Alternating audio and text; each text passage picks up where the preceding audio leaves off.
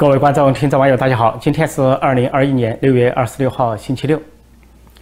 这两天都提到叛逃案，啊，中共在否认董经纬叛逃，但是又在暗示有人叛逃，有高级人物叛逃。那么，关于董经纬，现在大家都在讨论他的视频和相片是否有造假，有多少程度可信，多少程度不可信。那么在直播节目中我说过呢，啊，由于技术原因啊，无法展示这些视频。那么在今天的节目中呢，我就展示一下啊，中共相关的视频和相片，给大家做一个分析。因为中共在六月二十三号展示的有关这个呃董经纬，也国安部副部长董经纬的视频呢，是说有一个会议叫做上海合作组织啊安全会议秘书会议啊召开，然后通过视频方式进行啊展示了他的画面。那么当时我讲到，对比去年同样的一个场景，也是上海合作组织，去年叫十五次，今年叫十六次，也是视频形式进行了一个会议。那么他们这两段录像有什么异同啊？从中间可以找到一些蛛丝马迹。那么首先呢，把这两段录像呢给大家放一下，先放一下这个二零二零年啊九月十五号啊召开的这个呃第十五届的上海呃合作组织的安全秘书。这个会议，大家要注意看一些宏观的场景，还有其中的一些细节、人物摆设等等，然后呢，跟下一个视频呢做一些对照。上海合作组织成员国安全会议秘书第十五次会议十五号以视频形式举行，国务委员、公安部部长赵克志出席并发言。赵克志表示，希望各方创新合作方式，保持战略沟通，树立安全命运共同体意识，共同抵御域外势力渗透干涉，加强打击地区恐怖活动、网络恐怖主义等合作，维护地区和平，加强禁毒合作，保障共同利益，加强信息保护，确保网络安全。那么下面呢，我也放一下。啊，今年度就是二零二一年度，就是中共所报道的六月二十三号所举行的第十六次上海合作组织安全会议啊秘书会议的相关的视频，大家也注意一下，这个视频跟上个视频啊对比的清晰程度啊色素呃或者叫做塑像和其他一些指标，以及宏观的和细节的一些场景。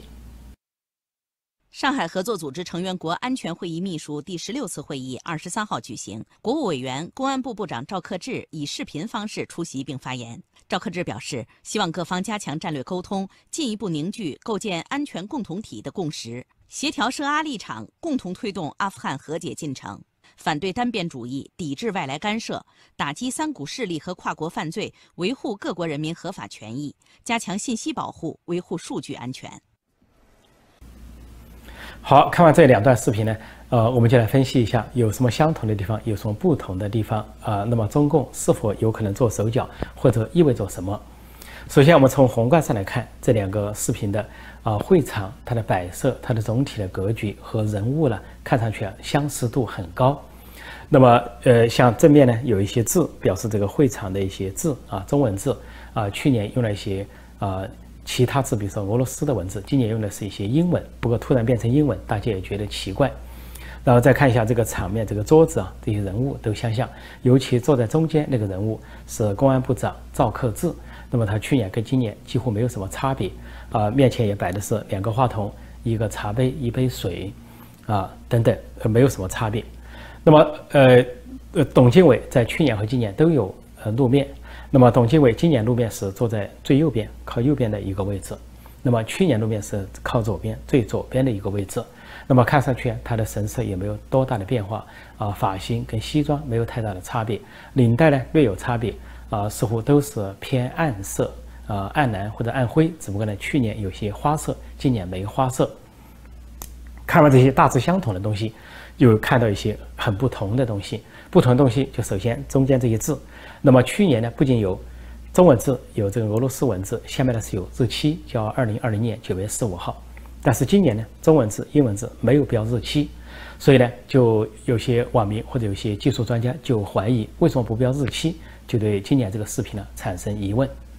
那么宏观上的不同啊，是清晰度完全不一样。啊，去年的清晰度很高，大家可以看到人物啊、茶杯啊、细节都非常清楚，面孔。但今年这个很不清楚，模模糊糊。那么按按道理说，中共一不缺钱，二不缺技术，他用不着说散布一个、发布一个呃非常呃低像素的低分辨率的这么一个视频出来给大家，那么是否有某种原因要掩盖什么？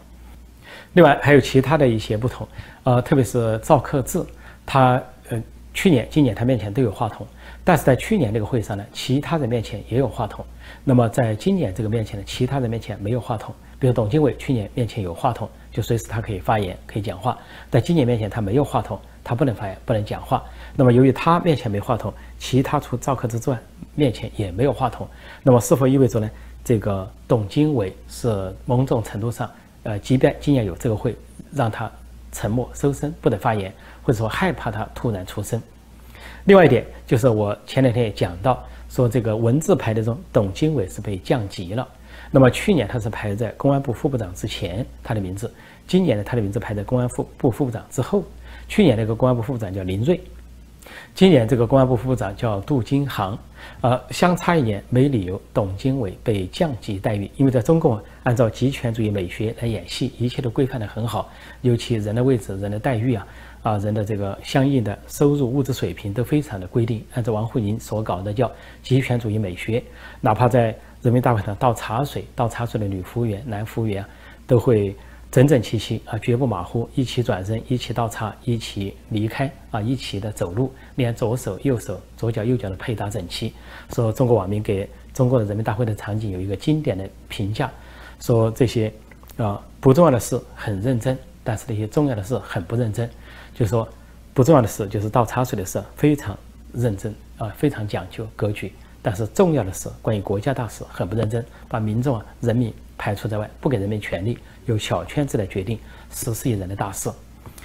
那么回头来说，这个奉行极权主义美学的中共怎么会出这几个问题呢？一个是正面，呃，去年有日期，今年没日期啊；第二个，去年有话筒，今年没话筒啊；再一个呢，再一个呢，去年把董经纬放在公安部副部长之前，今年把他放在公安部副部长之后，这些都是一些疑问。那么还有一个重大的疑问就出来了，那就是少了一个人，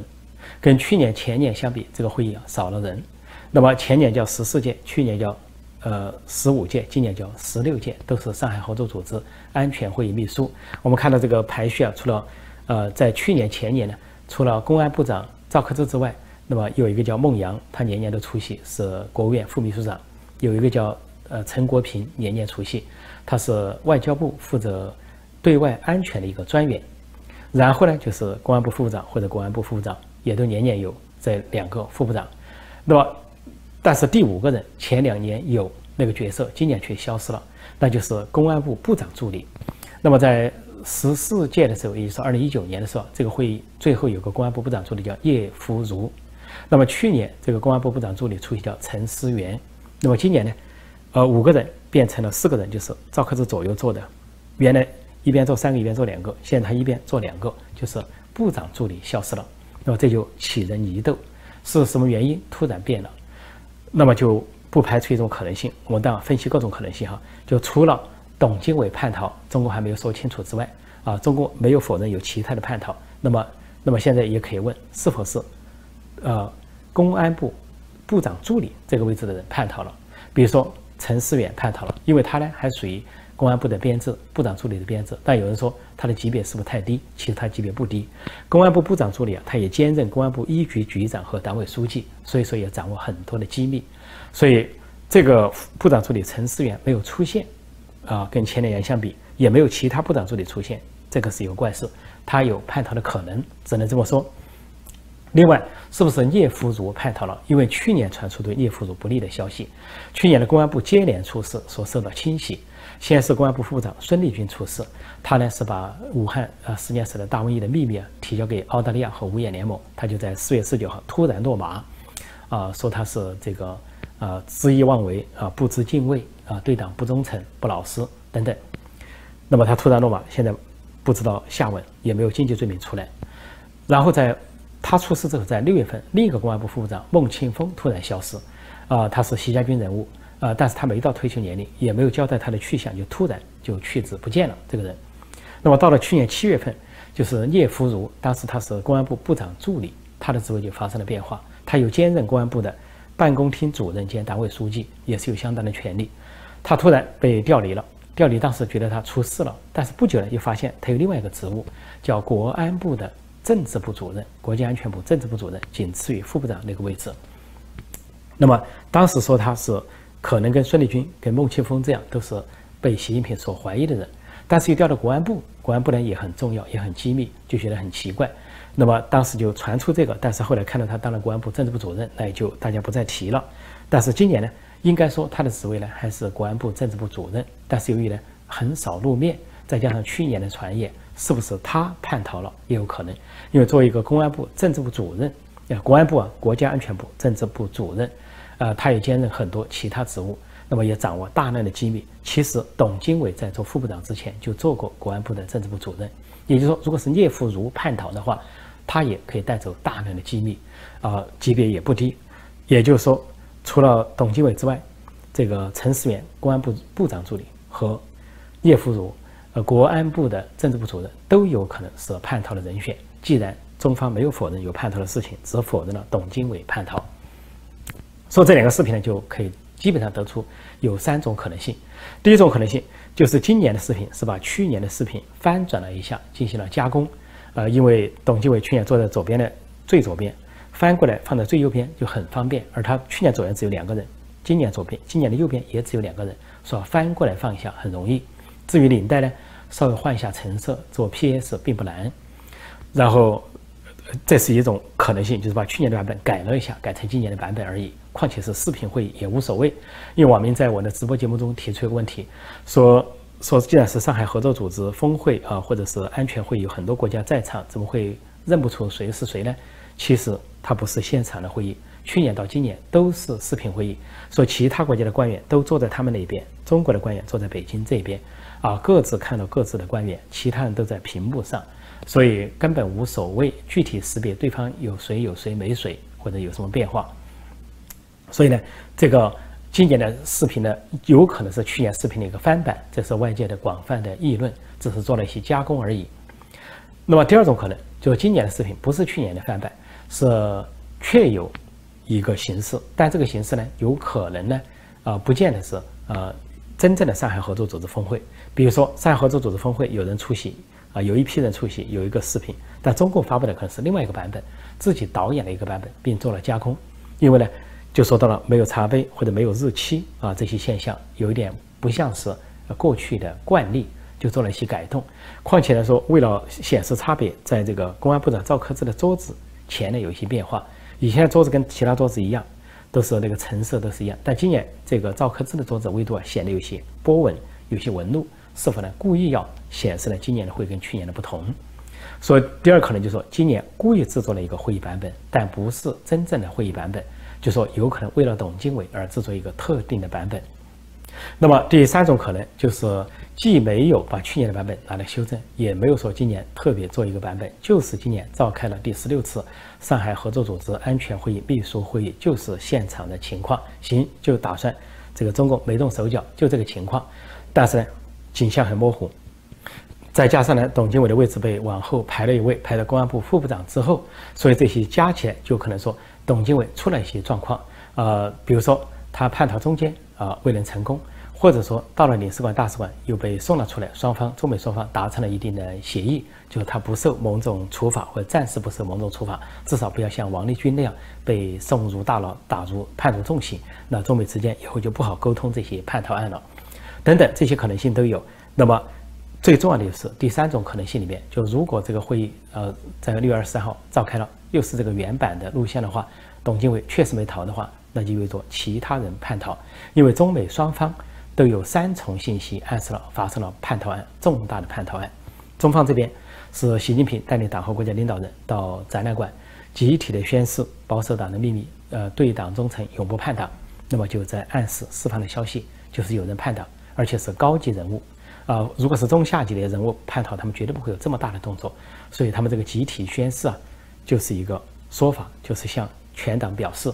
啊，大多数的高层没有叛逃。而且呢，是要求大家不准叛逃，要记住自己这个牢记使命啊，不忘初衷，自己入党的宣誓再来一遍，提提个醒，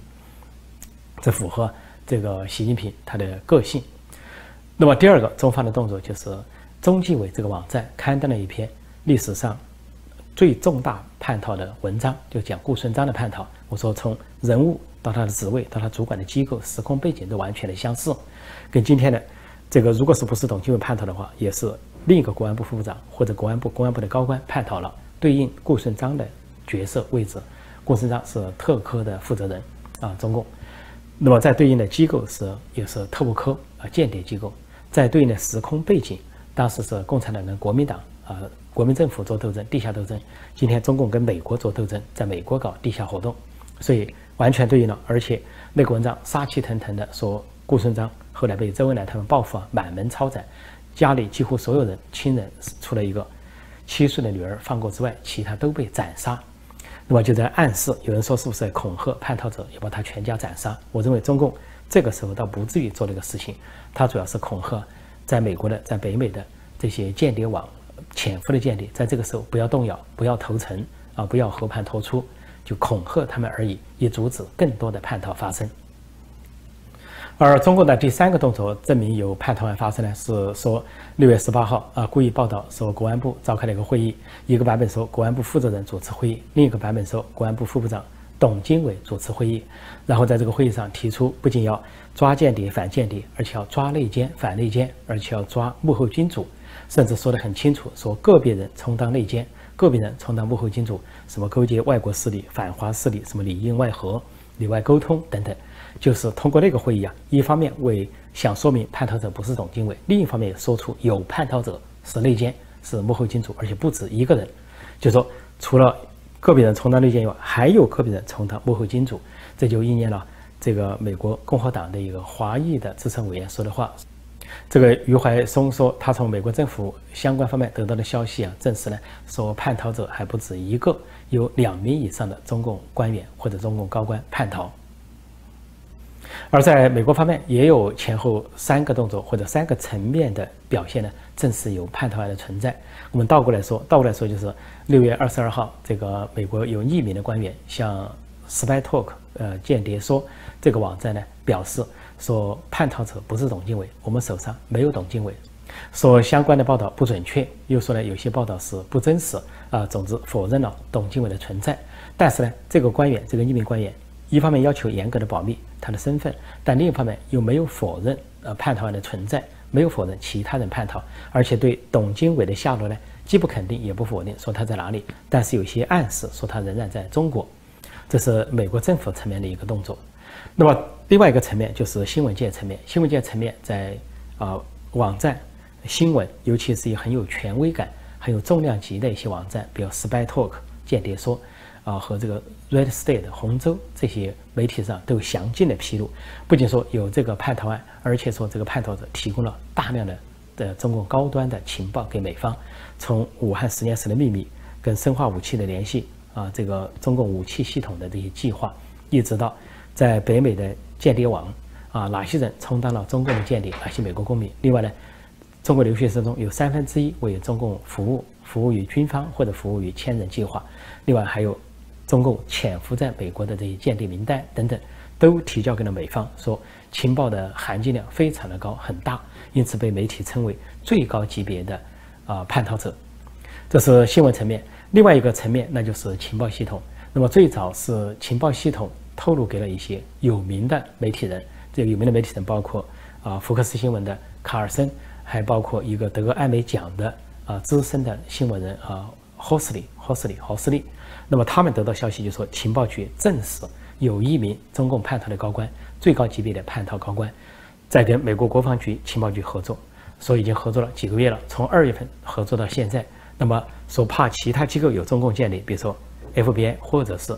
中央情报局，因此没让其他机构知道，一直到最近一个来月，其他部门才陆续的知晓。说美国方面也以这些强烈的动作证实了叛逃案的确存在。呃，高级叛逃人物的确有，但是呢，是不是董经纬？呃，是也是一个存疑啊。至少一个匿名的美国官员出来表示呢，说不是董经纬。加上中方就在美国官员一表态之后，中方就马上放出了董经纬的相片和视频，而以前都是迟迟不放，甚至在十八号辟谣的时候说开了个会，没相片没视频不足以证明，不足以取信于天下。现在终于有了相片，有了视频，但是确实相对说来不清楚。尤其是你说上海合作组织峰会跟去年比，去年那么清楚，今年却很不清楚，这里面有什么名堂？恐怕呢，大家可想而知。通过对照这两个视频的异同来看呢，就说董经纬可能叛逃。如果说董经纬没有叛逃的话，那么其他叛逃者我提到今天两个，一个是国安部的政治部主任叶福如，一个是公安部的啊部长助理陈思源。但是还有其他可能，就是我在直播中直播节目中提到的这个国安部的部长陈文清，还有另外一个副部长唐朝。因为不同寻常的就是当。